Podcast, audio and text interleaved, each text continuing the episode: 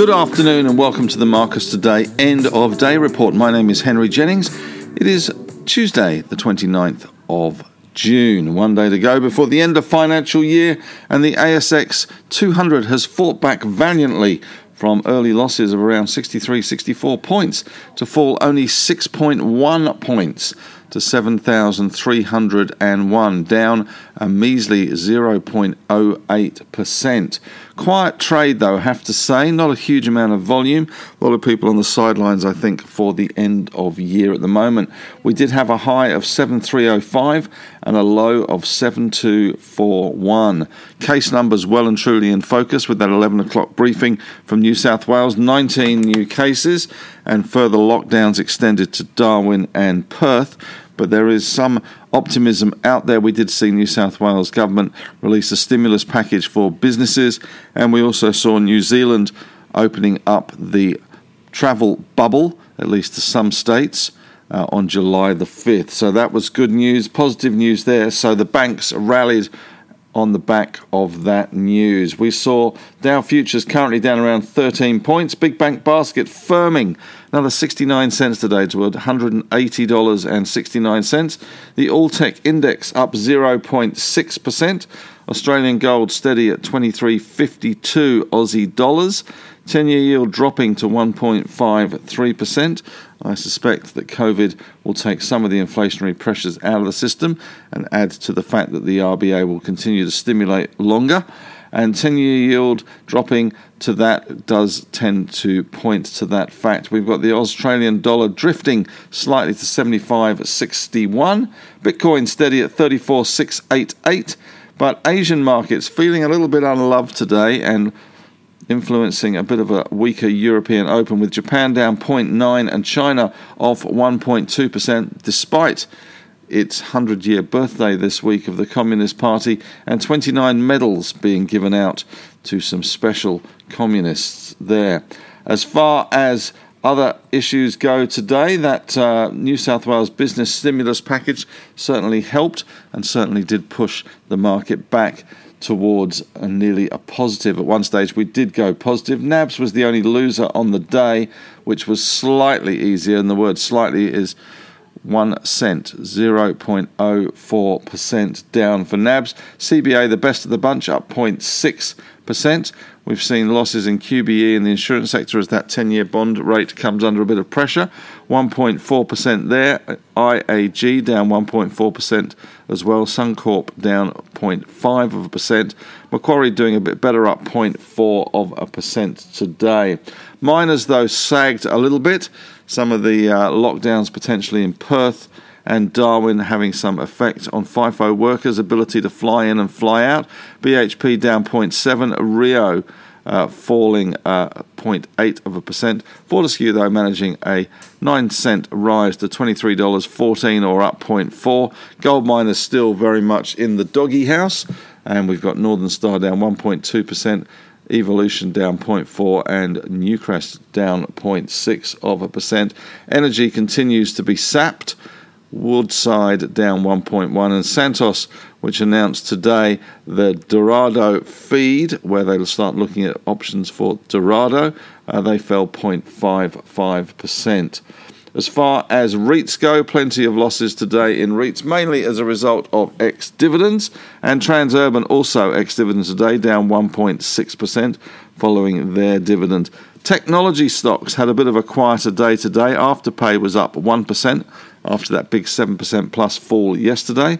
We saw Xero up zero point eight percent and WiseTech up one point five percent, along with Technology One doing well, up one point nine percent today.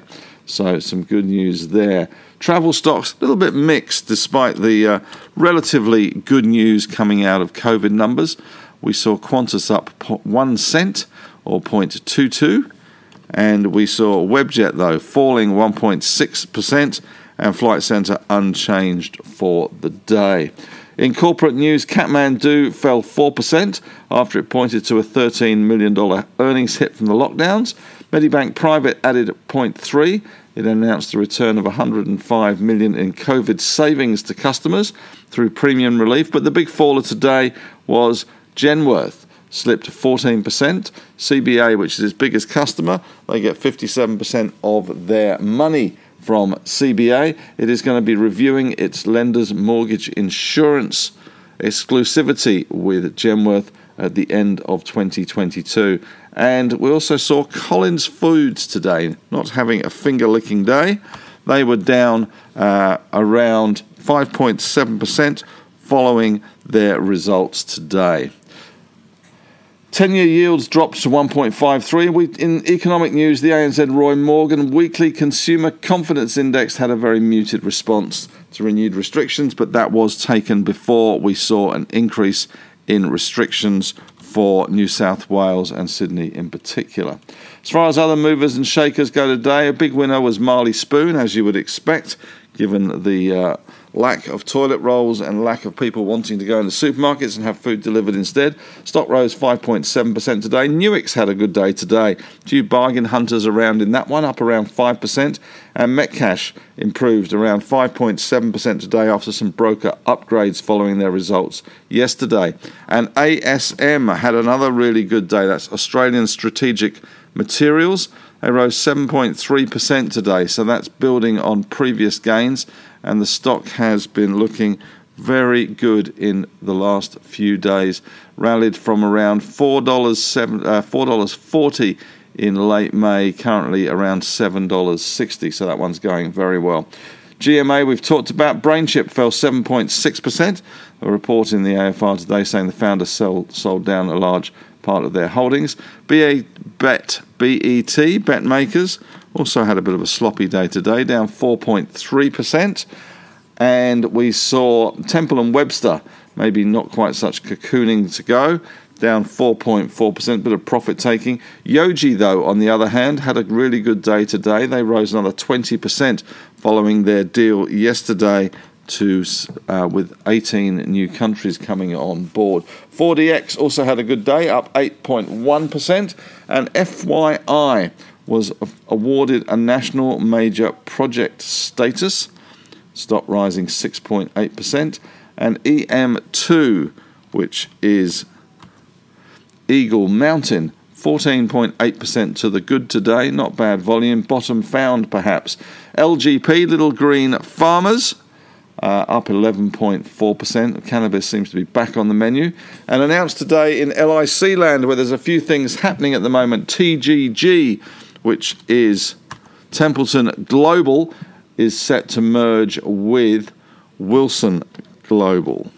Uh, Wilson Asset Management Global, that's W G B. W G B up zero point four percent and T G G having a good day, up four percent on the back of that news there. We had some better news for Carnarvon today, up six point two percent on the new Dorado plan from Santos. Of course, Dorado owns twenty percent of that project. A M P down one point seven percent. It warned investors of a conflicted captive plenary, whatever that is. And A B Y, which is Adore Beauty, said they were part media company, part makeup now. I think they're making that up, down one point five percent. They say the amount of content they create for their website, et cetera, means that they are actually part of a media company. Afterpay up one percent. U B S has increased its price target. Listen to this one. Price target from thirty-seven dollars to a massive forty-two dollars. So still well and truly behind the eight ball there. And Link rose zero point six percent. They released more details on PEXA, which lists on Thursday.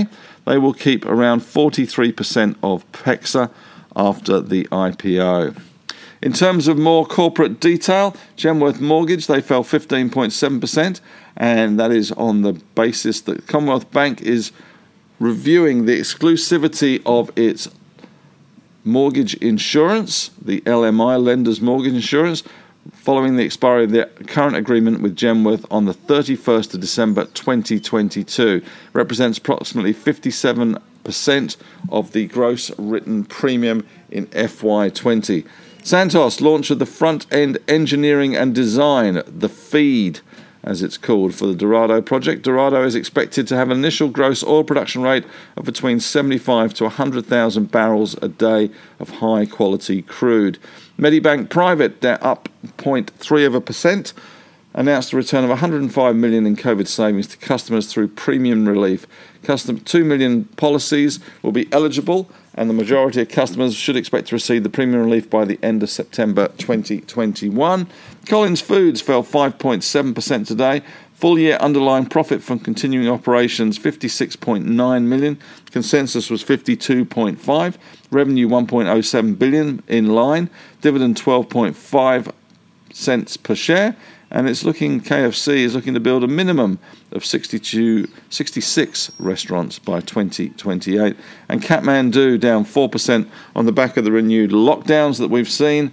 Uh, certainly forty stores affected in New South Wales, twenty-six in W A, sixty-two in Victoria were affected recently. And in economic news, the A N Z Roy Morgan Consumer Confidence Index fell a measly zero point two percent, but that did not take into account the Sydney shutdowns. Barnaby Joyce fined for not wearing a mask today, two hundred dollars for him. He was dobbed in apparently by someone in his electorate. And in European markets, we have a slightly negative opening in store today. And the European Finance Summit continues in Matera in Italy. And the Bundesbank boss calls on the E C B to scale back bond purchases. We also have an OPEC Plus meeting this week, and oil a little weaker ahead of that. That's it for me today. Have a great evening.